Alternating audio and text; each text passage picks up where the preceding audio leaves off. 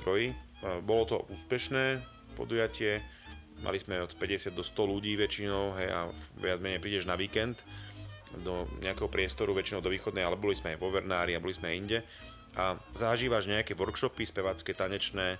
A popri tom, akože jeden tých, z tých dní, co z toho víkendu sa ide na nejaký vrchol, na krývani sa boli, kde samozrejme sa ide v kroji, v polokroji, hej, alebo aspoň s nejakou krojovou súčiastkou, spieva sa, hrá sa, akože fakt máme úžasné zážitky. Raz boli baločkári, no chlapci z Balogu a tí prišli akože úplne, že od hora až dole e, obležený v kroji, naozaj v takom echt a, jeden mal heligonku a išiel hore na ten kriváň tak, že celý čas hral na tej heligonke a neprestal. Až hore. On hore vlastne nie, že neprestal, ale akože vyšiel až hore a stále hral a stále spieval. Sme pozerali a on proste pravdepodobne musel chodiť v kuse takto niekde v horách, lebo si to neviem inak vysvetliť. Bol to krásny, krásny zážitok. Keď začal mierne poprchávať, tak sme vytiahli taký plášť taký plášť, ktorý sa dáva na, na ruksak a ten sme dali na tú heligonku a hral ďalej.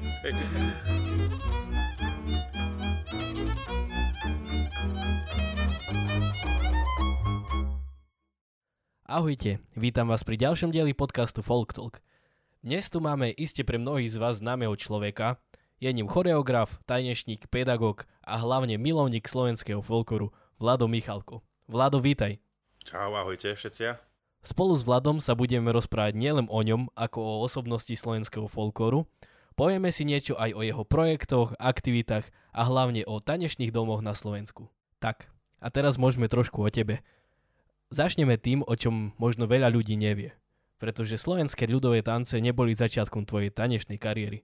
A dokonca začiatkom tvojej kariéry by sa dalo povedať, že neboli žiadne tance, pretože ty si tance nemal rád. Avšak začal si tancovať v Kasovi a Country Dancers.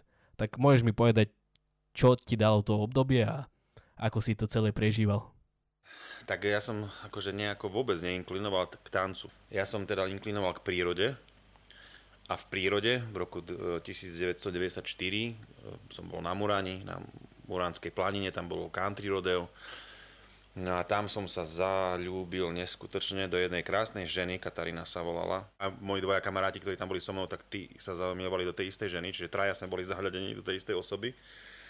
A ona tancovala vtedy country, ona tam vystupovala, takže sme samozrejme hneď na ďalší týždeň po víkende naklusali do tohoto súboru Kasovia Country Dancers. Všetci traja, lebo sme boli zahľadení do tej baby a, a tak to nejak celé začalo. Ja som teda bol dosť vystresovaný, lebo hýbať som sa vedel iba tak, že fakt, že do kopca a dole z kopca. Ale zvládol som to, nakoniec oni vlastne odišli od toho tanca, ja som ostal, keď sa Kasavia County Dancers už rozpadala.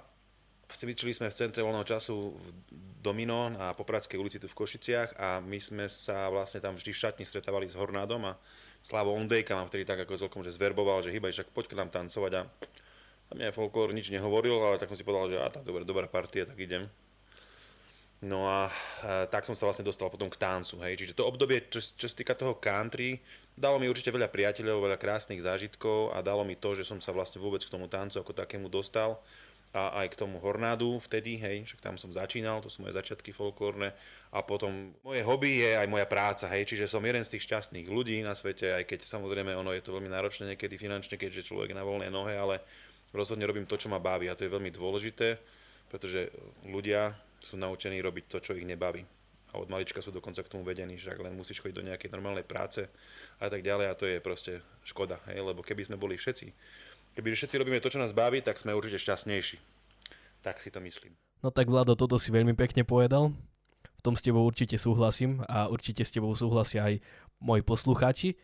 Ale ja sa chcem vrátiť ešte k tomu obdobiu, kedy si vlastne s folkorom začínal. Bolo to v folklornom súbore Hornat ale ja mám informácie, respektíve niekde som čítal, že ty si folklor nemal rád, alebo nevedel si si k tomu hneď nájsť tú cestu. Nemal som rád, dokonca som, som sa hambil, lebo proste, neviem, je to veľmi zvláštne, nepamätám si, prečo som mal problém s nárečím, však moja babka doteraz hej, z Kisáku rozpráva nárečím a pohyboval som sa v prostredí, kde to nárečie bolo veľmi silné, hej.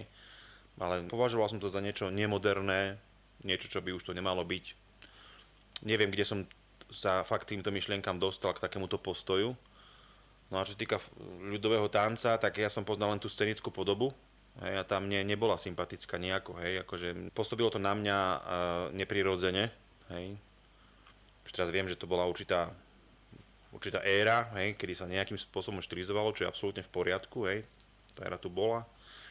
Bola veľmi významná v tom, v tom období, hej, lebo jednoducho však ten folklórny svet sa rozvíjal, to folklórne hnutie týmto ale mne to nesedelo, hej, a v Hornade sa robilo to isté, hej, tak som nejako tam, nazvime to, cvičil, hej, v, cvičil v dobrom kolektíve, no a až potom neskôr som sa dopracoval vlastne k tomu, že prvý, ktorý nám priniesol nejaký výskum, respektíve nahrávku, lebo to bolo z 80 rokov prehliadka folklórnych súborov, kde, boli, kde bol súbor, e, e, no, skupina z Raslavíc, Raslavičan, myslím, že na Bielom kameni sa volalo to predstavenie a to bolo prvé, čo sme videli, to už bolo farebné, na vhs a to nám priniesol teda Erwin Varga do Hornádu, tak to sme boli takí, že hm. Ale potom, ja keď som bol na vojne, v roku 1999 som tancoval v Janošiku vo Zvolene, tak tam som tancoval s kamarátom Tomášom Dobšom, ktorý mi priniesol vhs kde som uvidel niečo, čo som vlastne akože ani nevedel, že také niečo existuje. Lebo moja predstava o ľudom tanci bola len taká, ako som poznal z javiska, čiže vysoko štilizovaná veľakrát a až Spartakiadna a e, zrazu som uvidel nahrávky od pana Poloceka z 1951 a 52-3, hej. čiže taký prierez celým Slovenskom, potom som zhliadol Juraj Šafu, ako tancoval pani Nosaľov, Margitu Zočovej, hej, a tak, a tak ďalej, no a to bolo neuveriteľné. A ja si pamätám, ako som priniesol tú pásku, tú váhesku do Košic. A boli sme u Slava Ondejku na byte, aj s Marianou Svoreňovou a akože to, to boli neskutočné pocity, lebo vlastne oni vedeli, že niečo také existuje, akože vtedy, ale vtedy to nebolo tak prístupné, hej, akože tí choreografii alebo umeleckí vedúci súborov si držali, keď mal niekto nejaký materiál, tak si to len držal. A e, sme na tom byte tak až, až, až spolu plakali, ale od šťastia, že sme to videli a hýkali sme nad tým všetkým, čo sme videli zrazu na tých, na tých výskumoch, sme si hovorili, aha, ten choreograf to má odtiaľ, aha, tento choreograf to má odtiaľ, aha, a takéto momenty, také, te, také momenty aha, hej, že aha momenty, no, takže, takže tak. A potom sme začali chodiť na výskumy, ja som bol vlastne na prvom výskume v roku 99 práve s týmto Tomášom Dobšom e, na Sliači, u pána Jana Láskavého, mám ešte audiokazetu, ktorá nie je spracovaná, on nám tam spieval, veľmi láskavý pán. A veľmi akože to bolo veľmi príjemné. A potom už sme samozrejme chodevali intenzívnejšie tu na, na východnom Slovensku, keď som sa vrátil z vojny. Najčastejšie som chodeval Jozefovi Repkovi do Parchovian, k jeho žene, samozrejme, to bol, to bol zážitok. Ako v podstate poznal som viacerých tanečníkov, ale najviac som sa učil ja priamo, že som fyzicky s ním bol, aj mi ukazoval nejaké veci, aj ma tak akože testoval, skúšal, neviem čo, práve u tohto pána Repka, ktorý mi bol srdcu veľmi blízky človek. Čiže čo sa týka tých výskumov, tak to bolo to obdobie počas vysokej školy, alebo to bolo práve že to obdobie ešte predtým, keď si sa iba rozhodoval, že pôjdeš na Vysokú školu muzických umení v Bratislave? Ja som vyštudoval e, dopravnú, vlastne vyštudoval som niečo, ako asi veľa stredoškolákov, čo som nechcel robiť v živote. Ja chvala Bohu ma to minulo, že som to ani robiť nemusel. V tej dobe som vlastne nevedel, že čo budem robiť, hej, lebo tak akože vedel som, že toto, čo som vyštudoval, robiť nechcem. Mal som 20 rokov, vrátil som sa z vojny, no a začal som chodevať intenzívne na výskumy. Samozrejme, ja som sa stal fakt fanatikom, ako keby, hej, že som fakt chodieval do dedín, do dedín, mal som aj, keď som mal podporu, lebo som ešte nerobil, hej, tak som tú celú podporu minul, som zaplatil celú kapelu v Petrovanoch a, a mám, ma v, toto vyhrešila vtedy a tak ďalej. No a to tak bolo, tak to asi malo byť, hej, určite. No a, a potom akože skresla myšlienka až, až 4 roky potom, čo som sa vrátil z vojny, že teda že VŠMU. Ja som chvíľočku vlastne chcel ísť na katedru etnológie a folkloristiky v Nitre.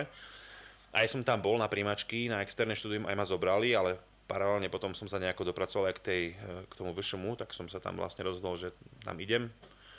No a vyštudoval som choreografiu na Vysokej škole muzických umení v Bratislave. Ale tie výskumy som už som robil predtým. Takže predtým, ale samozrejme aj počas štúdia, ako mimoškolskú aktivitu. A nebola to tvoja jediná mimoškolská aktivita, pretože ty si vlastne uh, jedným zo zakladateľov tanečnej skupiny Partia, čo boli tiež vlastne začiatky vtedy, keď si študoval na Vysokej škole muzických umení, ak sa nemýlim. Tak veru. No, založili sme to, e, ja som teda ten názov vymyslel, že partia a, a tak som chcel nejako že robiť a, a byť aktívny v rámci tej školy a tvoriť. Tak najprv to bolo tak, že, že taký, taký experimentálne, experimentálna skupina, hej, tak boli tam rôzni tanečníci, ktorí tancovali rôzne žánre, čiže vždy, keď sme nejak potrebovali na nejaký šeft alebo na nejakú proste prácu, tak sme si zavolali toho, koho sme potrebovali, ale založili sme partiu Stano Marišler, Dana Kavalcová, už teraz Smoligová, Libuša Bachrata a, a ja, hej, tak sme boli 4 plus minus, hej, no, iniciatóri sme boli hlavne Stano a, a ja. No a, a potom vlastne ja som, keď som odišiel z Bratislavy, partiu prevzal Fredo, Alfred Linke a on z toho súboru, ktorý bol experimentálny, spravil taký kebyže klasický folklórny súbor, a tak takou cestou sa vybral a bolo to dobré, myslím si, že to bolo veľmi, veľmi kvalitné. Ale teraz sme naspäť v tom režime, v ktorom sme začínali, to znamená, že experimentujeme a proste máme to také voľnejšie, že plus minus pracujeme s rovnakými, rovnakými tanečníkmi, ale v Gajo Express, akože v tanečnej inscenácii, ktorú sme robili pár rokov dozadu, tak e, bola nejaká skupina ľudí. Gro ako keby ostalo, ale robíme nový projekt, ktorý sa volá e, Chýr letel krajom a e, tam zase sme pribrali nejakých ďalších ľudí. Čiže takto budeme prispôsobať vždy tomu projektu, ktorý si bude vyžadovať možno nejakého speváka, speváčku a tak ďalej. A teraz sa presunieme z partie ku tvojim choreografiám, pretože ty si choreograficky zastrešoval nie jeden, nie dva, ale veľmi veľa, neviem presný počet, folklórnych súborov. Spomeniem aspoň niekoľko, boli to napríklad folklórny súbor Zemplín, Hornát, Železiar, Technik, Tarka, Čarnica, Borievka, Sľuk, Lučnica a tak ďalej a tak ďalej. Ale okrem týchto uh, folklórnych súborov si taktiež vytváral choreografiu pre veľké choreografické inscenácie, ktoré boli napríklad Vytvorila dedina, tancuje mesto, alebo už spomínaný Gajo Express. Tak môžeš nás trošku zasvetiť do svojej práce choreografa a môžeš nám možno trošku opísať, že aké sú také najväčšie problémy, s ktorými sa pri takýchto väčších inscenáciách stretávaš a čo všetko musíš prekonať, aby si dostal to, čo máš v hlave, na pódium, aby sme si to my mohli prísť pozrieť. Tak akože najväčší problém, ale to majú aj súbory, čiže neviem, či to je výzva, ktorú e, iní neriešia, sú finančné prostriedky, hej, lebo jednoducho ja spolupracujem už na týchto projektoch s ľuďmi, ktorí väčšina z toho žije, hej, a tých ľudí treba aj zaplatiť, aj keď samozrejme akože nie, nie, nie sú to honoráre také, že by sme teraz, neviem, zahrali na nejakých umelcov z telky alebo dačo, ale jednoducho nejaký honorár tam musí byť. Nehovoriť o tom, že, že e, si to vyžaduje proste aj tú hudobnú kompozíciu, e, nejaká scéna, hej, a rekvizity a tak ďalej, hej, že je toho na kroje samozrejme kostýmy podľa toho, čo sa robí. Čiže to je asi také najzložitejšie, akože my máme chuť, máme potenciál, si myslím, že celkom že dobrý, uh, uh, máme pekných ľudí okolo seba, hej, ktorí, s ktorými chceme pracovať a spolupracovať, len najhoršie je na tom práve to, že, že tie finančné prostriedky sú veľmi biedne, takže asi toto je taký najhorší problém pri týchto. Lebo keď príde človek niekde inde, tak samozrejme ide robiť choreografiu a nerieši tieto finančné, bude zaplatený alebo funguje to nejak inak, to je jedno, ale, ale E, ne, nemusí to riešiť. Čiže v rámci týchto projektov pre mňa toto bola taká, alebo je dokonca, že stále sa, nechce sa mi tým zaoberať. Ideálne by bolo, keby, že sú peniaze na všetko a dá sa robiť, dá sa pracovať vymýšľať, tvoriť, prinášať nové veci a, a toto vôbec neriešiť. Že venovať sa naozaj len tej umeleckej činnosti. No. Tak máš pravdu, to by bolo ideálne. Ale napriek tomu máš teraz nejaké projekty, ktorým sa venuješ, pretože my sme tu mali minulé chlapcov z Bartfy a ty nám prezradili čo to o planete Bartfa, ktorú tiež choreograficky zastršuješ ty. No a okrem toho je niečo, nejaký projekt, ktorý nám môžeš spomenúť, alebo o ktorom nám môžeš niečo prezradiť? Áno, teraz pripravujem dva projekty tanečné. Jeden sa volá Planeta Bartfa, to je z Bartfov, a druhý sa volá Chýrvateľ krajom s partiou. V tomto prípade je to náročné preto, lebo akože robíme to počas tej korony a boli neskutočné ako keby, že stopky časové, dlho nám to trvá, Uh, niekto mal COVID, potom sa niečo proste nestihlo spraviť, niečo sa nahrať, štúdio bol problém, lebo tam zase mal niekto COVID, ne, muzikant nemal a tak ďalej. Veľmi to je rozťahnuté, natiahnuté a už sme z toho asi aj frustrovaní, hej, ale akože v konečnom dôsledku sa teším na tie výsledky. A verím, že, že to bude príjemné odprezentovanie e, chalanov, čo sa týka Bartfy, že to vlastne bude ich prvý profilový program a potom v rámci tej partie zase tam chceme odprezentovať nositeľov ľudových tradícií, ktorí boli pre nás, iba niektorých, lebo však nedá sa všetkých, ale tých, ktorí pre, pre nás niečo znamenali a, a boli pre nás niečím vynimoční. A my sa samozrejme všetci tešíme a dúfame, že vám to celé dopadne dobre. No ale teraz poďme zase naspäť k tebe, pretože ty nie si len choreograf, ty si taktiež tanečný pedagóg, ktorý už dlhšie pôsobí na rôznych tanečných domoch, vyučieš techniku tanca, ale taktiež si neostal len na Slovensku. Ja som minule čítal veľmi príjemný rozhovor s tebou, ako si rozprával o tom, že si sa dostal vlastne do japonských súborov, ktoré tancujú E, slovenské ľudové tance. Mňa teraz zaujíma viacero veci, napríklad to, že v čom sú tie súbory odlišné od tých našich slovenských súborov, čo všetko si tam ako choreograf získal, pretože ako všetci vieme, Vlado, ty vieš plynule po japonsky, takže okrem toho...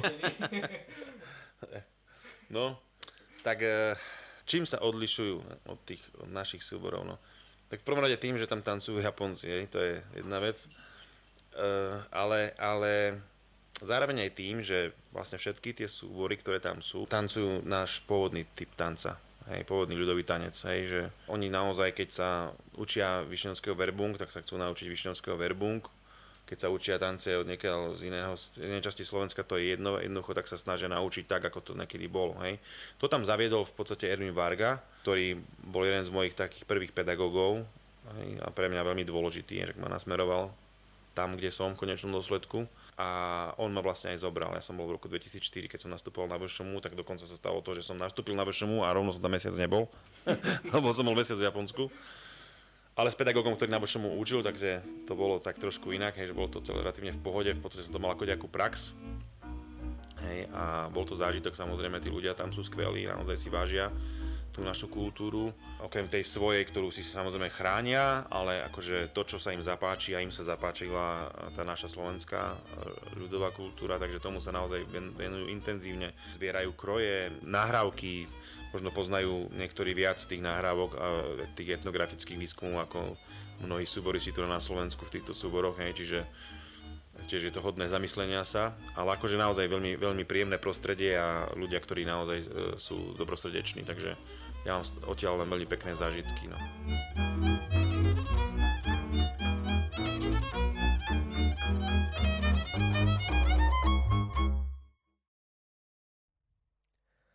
Tak a teraz sa môžeme porozprávať o tvojich aktuálnych projektoch. Na začiatok som si vybral hneď ten najväčší a možno aj najambicióznejší zo všetkých, ktorým je Dobrá východná. Je to nielen názov projektu, ale je to názov aj občianského združenia, ktoré si založil spolu s Miroslavom Sakáčom, Jakubom Filipkom a Alfredom Linkem. Čo je vlastne hlavnou myšlienkou celého projektu a myslím, že to nie je len projekt a názov občianského združenia, ale Dobrá východná je aj niečo ako vízia pre vás všetkých. Hlavnou myšlienkou Dobrej východnej, občanského združenia Dobrá východná, bolo oživiť amfitáter vo východnej, lebo teda on naozaj, tam, tam sa konalo veľmi malo aktivít, teraz už chvála Bohu aj koncerty rôzne tam sú, teraz tam budú tiež veľké koncerty takých e, väčších aj popových spevákov a iných. Hej, ale keď sme my prišli, tak nebolo nič. Hej, čiže ja si myslím, že aj našimi aktivitami sme zviditeľnili a nejako poukázali na to, že tam nejaký takýto priestor je a začali to využívať aj e, nejaké agentúry e, s inými žánrami a tak. Ale cieľom bolo ako keby, že oživiť to v rámci tradičnej ľudovej kultúry. Hej, čiže my sme sa snažili robiť rôzne podujatia, úplne nadšení sme boli. Dobre, teraz môžeme hovoriť o tom, že máme Krpčekov a rozhyb kosti, ale boli Tatry v kroji, e, Baba Fest, Zdravá svet, e, Hrajnoha, e, Dobrá myseľ, to bolo zasa, Dobrá myseľ bol napríklad hudobný festival world music a príbuzných žánrov. Mali sme tam Nany M. Hudáka, Jana, Jana Svetlana Majerčíka, Martina Geisberga. Hej, a počas toho, ako tí ľudia počúvali tieto koncerty, tak uh, my sme robili čaj z dobrej mysle, lebo dobrá mysle vlastne je pán Majorán a my sme počas toho koncertu rozdávali ako keby, že tieto čajky, čiže um, ako mali sme to tak rozbehnuté, že na všetky možné strany, len v konečnom dôsledku zase je to o tých peniazoch, že my sme robili všetko značenia a, a už to bolo veľmi únavné, tak sme si potom povedali, že vyberme si také podujatia, ktoré, ktoré nám dávajú asi najväčší zmysel, aj keď my si myslím, že aj tie, čo sme robili, tak akože boli zmysluplné a dobré pre spoločnosť. No ale ostali sme vlastne pri Krpčekové, čo je detský e, tábor týždenný zameraný na ľudový tanec, kde máme vynikajúcich pedagógov, podľa mňa najlepších na Slovensku, čo sa týka výuky detí. A potom a skvelých animátorov, aby som nezabudol, lebo tí sú úžasní a sú z Bardiova. Samozrejme festival tanečných domov Rozíp Kosti, ktorý je našim asi hlavným podujatím, ktorý má veľký potenciál a sami sme teraz zvedaví, že kde sa nám až podarí ako keby že dopracovať s ním a že aký veľký festival to bude, ale túžime potom, aby ten festival bol veľký ako kľudne ako pohoda, čiže taká folklórna pohoda. Čiže možno 5 rokov, 10, uvidíme, že ako. Tak to je super vízia, Vlado. Taká folklórna pohoda, to by bolo super. Ale poďme si povedať, čo vlastne sú tie rozhybkosti. E, je to najväčší festival tanečných domov na Slovensku, ktorý bol založený v roku 2015 a spravidla trvá 4 dní. Ako účastníci sa do neho môžete zapojiť v rôznych rovinách, či už tanečnej, hudobnej, speváckej, alebo dokonca aj remeselníckej. Ja sám som bol súčasťou tohto festivalu uh, tohto roku ale bola trošku komornejšia atmosféra, pretože kvôli pandemickým opatreniam sa to inéž nedalo a bol som vlastne figurant. Ale aj tak musím povedať, že atmosféra bola skvelá, skvelí boli aj pedagógovia a veľmi som sa zabavil, veľmi som si to užil. No ale posledný taký ročník, ktorý bol ešte naživo, na ktorom sa mohli ľudia reálne zúčastniť fyzicky, bolo to, myslím, že tam bolo vtedy okolo tisíc ľudí a bol to rok 2019, ak sa nemýlim. 19 bol posledný ročník taký skutočne, že fyzicky, ktorý sa uskutočnil v amfiteátri, teraz to bolo online, hej, čiže vlastne ty si mal to šťastie, že sme sa nejako dopracovali k tomu, že si bol jeden z figurantov, je, takže si zažil tých pedagógov priamo na vlastnej koži, a, a, a, ale bolo nás tam veľmi málo, čiže len vlastne organizátori, umelci, účinkujúci a plus e, títo komparzisti, hej, čiže tým to bolo iné. Ale v roku 2019 na nás bolo, myslím, že 800 plus 200 dokopy nejakých e, ako brigádnikov, dobrovoľníkov, e, účinkujúcich a tak ďalej, čiže do tisíc nás bolo. Čiže to už bolo tak, že naozaj sme sa, aj sme si povedali s chalami, že sme sa pozerali na nejakú zábavu, a sme si povedali, no a teraz tento rok sme sa stali skutočným festivalom, hej, lebo proste ten pocit prišiel taký, že sme mali z toho neskutočný zážitok aj na konci proste to bolo také. Sme sa z toho veľmi tešili a hovorím, že ešte raz, akože teším sa na to, že čo vlastne sa nám s tým ešte podarí urobiť, ale je pred nami veľa práce, ľudia vidia len to, už ten výsledok, ale za tým stojí proste neskutočne veľa práce celoročnej, hej, dennodennej, každý deň musí človek niečo spraviť, preto, aby ten festival bol lepší. Stačí málo, hej, jednu, jednu prácu, keď sme štyria, takže štyri, ako keby, že sa spravia denne a to už je proste po troch mesiacoch naozaj posun, hej, v mnohých smeroch, takže tak ale čo som chcel ešte, že si hovoril, že hudba, tanec, spev, remesla, ale ešte aj deti, deťom sa tam venujeme, to je veľmi dôležité a rodičia si to chvália. No budeme s tým mať problém, lebo, lebo vlastne vymysleli sme to tak, že, že rodič, keď začínajú workshopy, odovzda dieťa ak chce, animátorom a tí sa mu 3 hodiny počas, po, počas toho času, ako prebiehajú workshopy, venujú. Čiže rodič sa zabáva, učí sa inde a deťom sa venujú naozaj odborníci, buď pedagógovia alebo animátori, majú fakt veľmi pestý program. Potom si pot, rodičia potom prídu, hej, a potom zasa povede, zasa si prinesú dieťa a podvečer si prídu. Alebo už sa nám stalo, že si aj neprídu, lebo, lebo sa cítia veľmi dobre v tom amfiteátri a potom sa nás rodičia na konci pýtajú, že to je úžasné, že takto vieme zabezpečiť deti a či by sme nemohli aj v noci.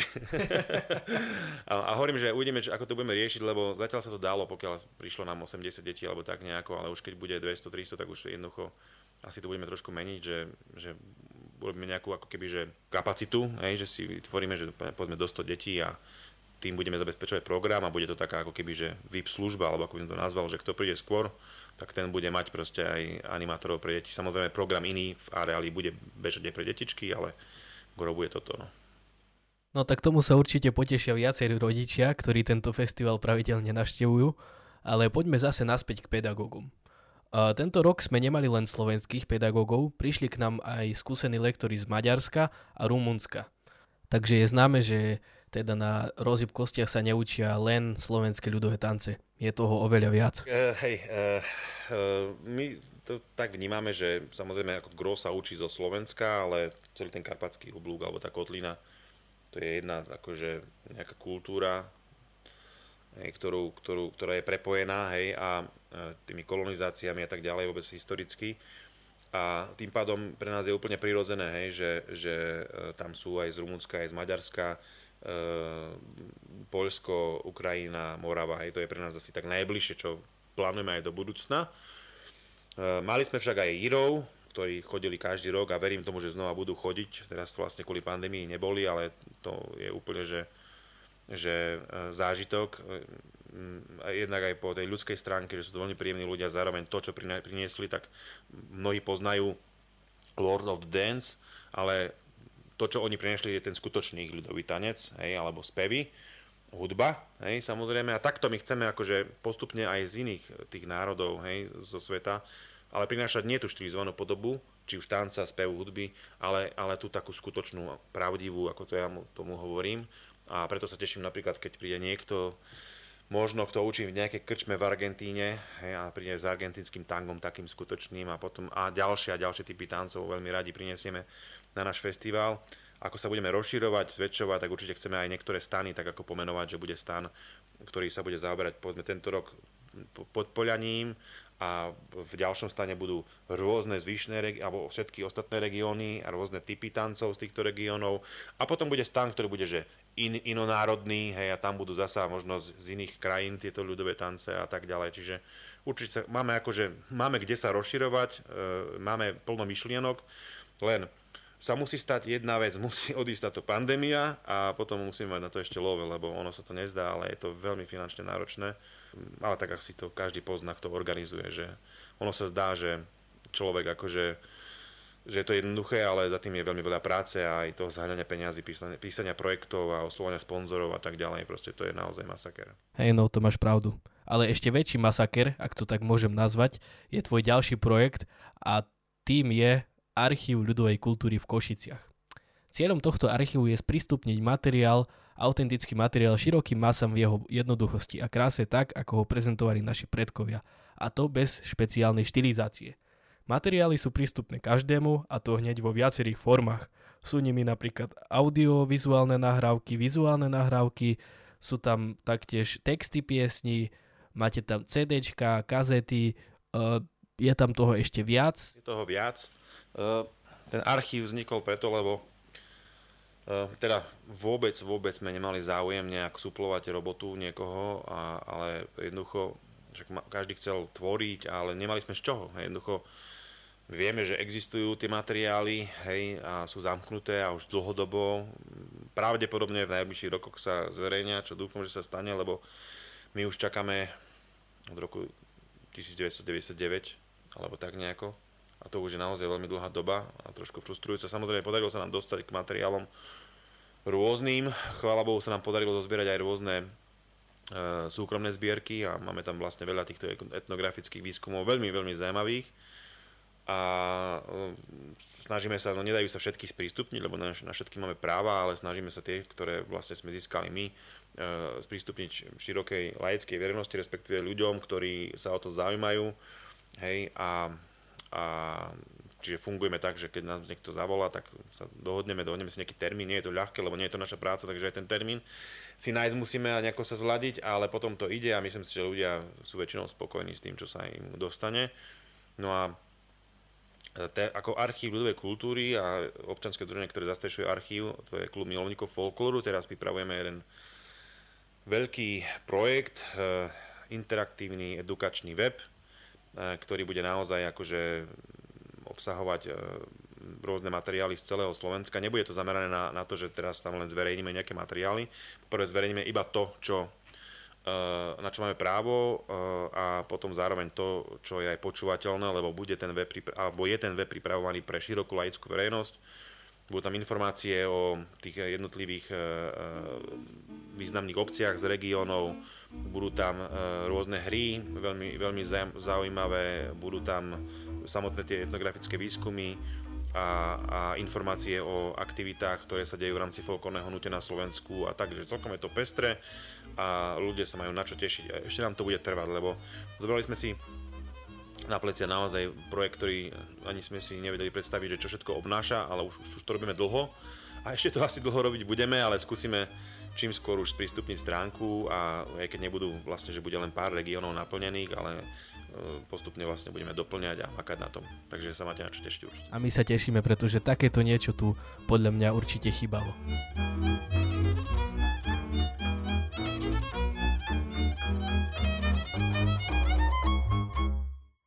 No a môžeme prejsť rovno na poslednú tému, ktorou sú tanečné domy. Tanečný dom má za cieľ zotrieť hranice medzi scénou a divákmi a vrátiť tanečný a hudobný folklor späť medzi obyčajných ľudí, tak ako to bolo prirodzenou súčasťou bežného života našich predkov.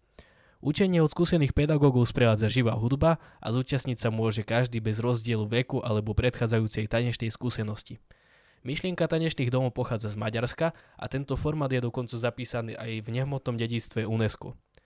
Prvý tanečný dom, na ktorom si sa spolu podielal, bol tanečný dom pri oslavách založenia folklórneho súboru Hornat v roku 1998. My sme vlastne v tom čase chodievali na, občas na tanečné domy, ktoré robil Ujnem Zedek, maďarský súbor. Už sme, už sme vedeli, že, že asi by sme chceli ísť inou cestou, aj keď ešte stále sa v Horne tancovalo tancovali staré choreografie. Chceli sme to nejakým spôsobom obrátiť na tú novú cestu, ktorá sa nám páčila, ktorá sa nám zdala byť mysluplná.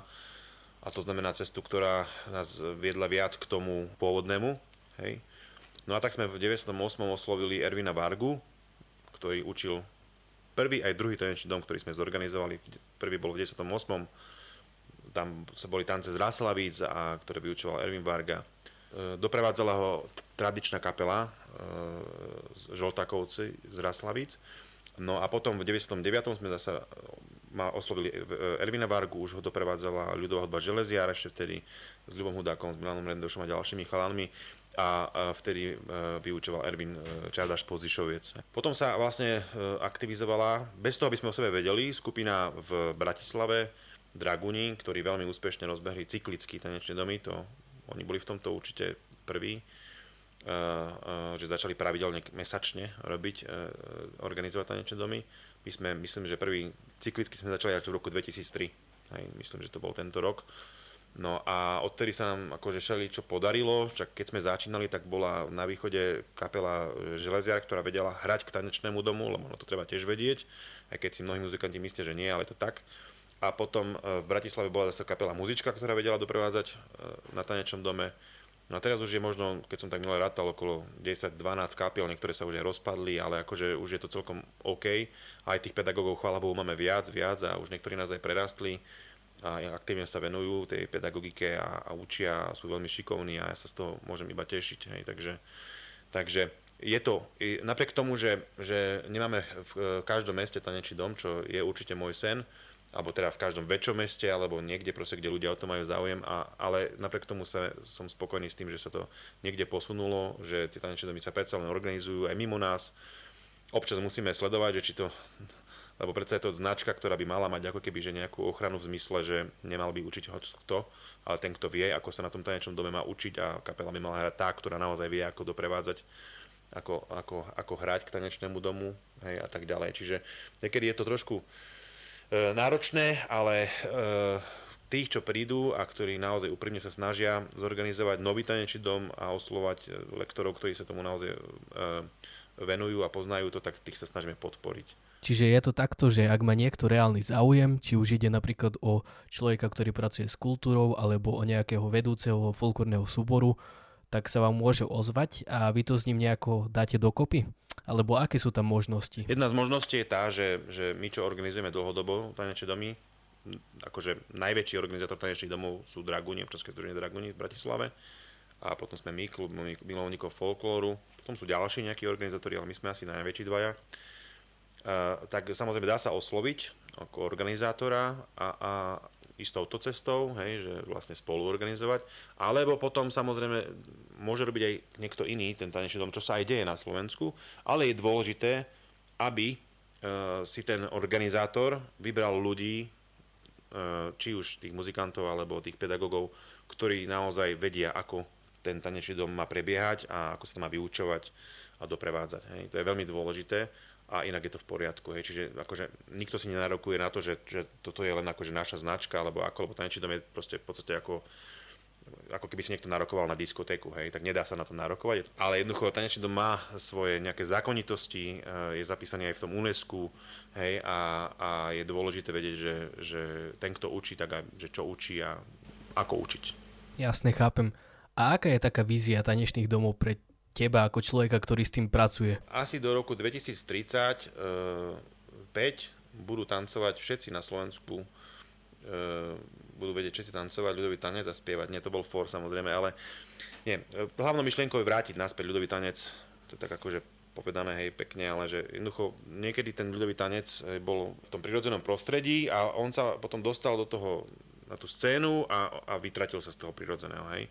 Čiže my sme stratili ako národ určitú kvalitu. Kvalitu tanečnú, spevavú, hudobnú.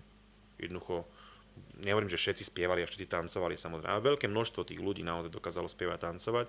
Bolo to dôležité a bolo to na veľmi kvalitnej úrovni. Hej.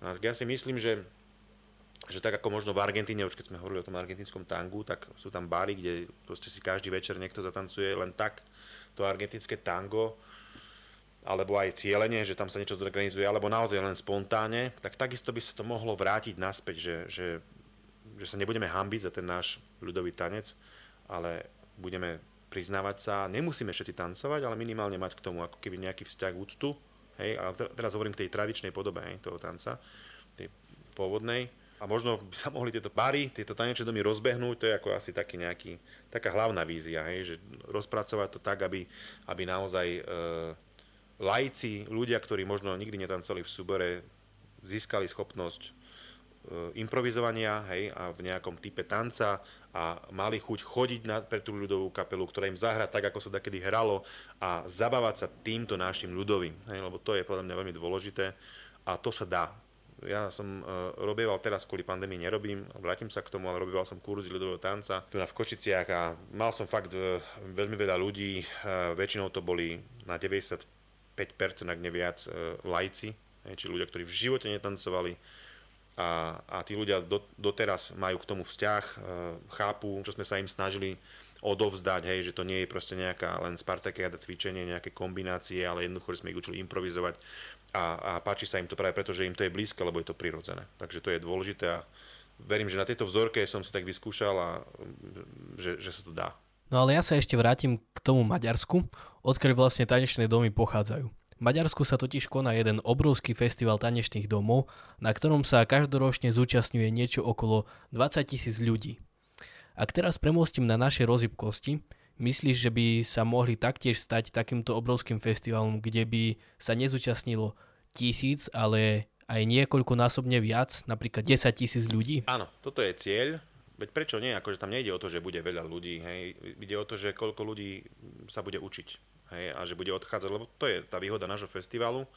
V tom sme iní, že 90% nášho programu je o interakcii, to znamená, ten človek sa zapája do tých remesiel, hudby, tanca, spevu a odchádza s tým, že sa niečo naučil, ak chce. Hej, a on ako veľa možnosti nemá už, keď tam príde, lebo iba 10% programu je také, takého, že sa pozerá. Hej. Samozrejme sú ľudia, ktorí tam prídu a naozaj majú potrebu len nasávať tú atmosféru a chodia z workshopu na workshop, ale nezapájajú sa, len pozerajú. A to je mizivé percento. Čiže všetci, všetci tí ľudia majú naozaj záujem sa niečo naučiť a, a, a to je vlastne pre nás veľmi dôležité. To sa nám darí. Tanza Stalalkozo, čiže Národný tanečný dom v Budapešti bol pre nás jednou z inšpirácií ale sme trošku iní v tom, že e, nie sme v meste, hej, ale sme vonku, v amfiteátri, vo východnej, kde proste to má neskutočnú atmosféru, kde tí ľudia sa dokážu zrelaxovať, kde tí ľudia môžu ísť aj do tej prírody krásnej na všetky strany, hej, svetové, a zároveň sa môžu učiť e, našej kultúre. Veľmi pekne si to povedal, Lado, a ja s tebou musím iba súhlasiť. No moja posledná otázka na teba dnes je, že čo robíš, ak nič nerobíš? Aká je tvoja forma psychohygieny, pomocou ktorej sa vieš dať do pohody. Pretože na mňa pôsobíš ako extrovert, ktorý má rád ľudí, ktorý je rád medzi ľuďmi, rád sa bavíš, rád sa rozprávaš, ale určite je toho niekedy veľa aj na teba. Keď beháš napríklad z jedného kúta Slovenska na druhý, keď robíš choreografie celý týždeň, alebo ak vyučuješ niekoľko tanečných domov v rôznych častiach Slovenska. Čo ti potom najviac pomáha? No, mám rád ľudí, to je bez debaty, hej, takže ja sa teším z tej mojej práce aj preto, mňa to baví, hej, ako mm, stretávať tých ľudí, vytvárať nejaké aktivity, kde oni sú šťastnejší, ja som tým pádom tiež šťastný. Ešte keď to má nejaký ďalší zmysel, tak je to o to krajšie. A e, keď akože, tak jednak samozrejme sa vraciam k rodine, čo je veľmi dôležité, hej, mám malého synčeka s partnerkou a, a potom samozrejme pre mňa, no rád čítam knihy, čo je už občas pre niekoho divné, je to zvláštne, ale naozaj e, párkrát som cestoval vo vlaku, že keď vyťahne človek knihu, tak e, pre niekoho to je vlastne zvláštne. Väčšinou sa vyťahujú mobily a notebooky. A, a potom samozrejme priorita je pre mňa príroda. Či chodím na huby, alebo len tak sa prejdeme, alebo aj moja myška, hej, takisto je proste turistka, čiže my chodíme naozaj na túry všelijaké. E, svokor e, takisto je akože naozaj do, prírode, do prírody zahla, zahladený, ako by som to povedal, a jeho syn takisto, hej, však sa venuje aj foteniu, robí tie časozbery e, v prírode a zase aj môj ocko, to isté, bratia takisto. Hej, to, my sme proste takí, že máme radi prírodu a máme radi e, turistiku, čiže tomu sa venujeme a mňa toto absolútne upokojuje a, a tam viem zrelaxovať. Tak milí poslucháči, toto bol Lado Michalko, človek, ktorý svojou snahou a zapálenosťou vytvoril občianske združenie Dobrá východná a milovníci a vytvoril tým dokonca niečo viac, niečo, čo spája neuveriteľné množstvo rôznorodých ľudí, ktorí sú zapálení pre rovnakú vec a to je láska k folkloru a tradíciám. Lado, ja ti ďakujem a želám ti veľa úspechov v tvojej choreografickej kariére, ale taktiež v tvojich projektoch, ktorých je veľa, ale každý jeden z nich je výnimočný a úžasný. Ďakujem veľmi pekne, ďakujem aj tebe, aj poslucháčom a dúfam, že sa stretneme, ak nie na nejakom folklórnom podujatí, tak možno niekde v prírode na túre.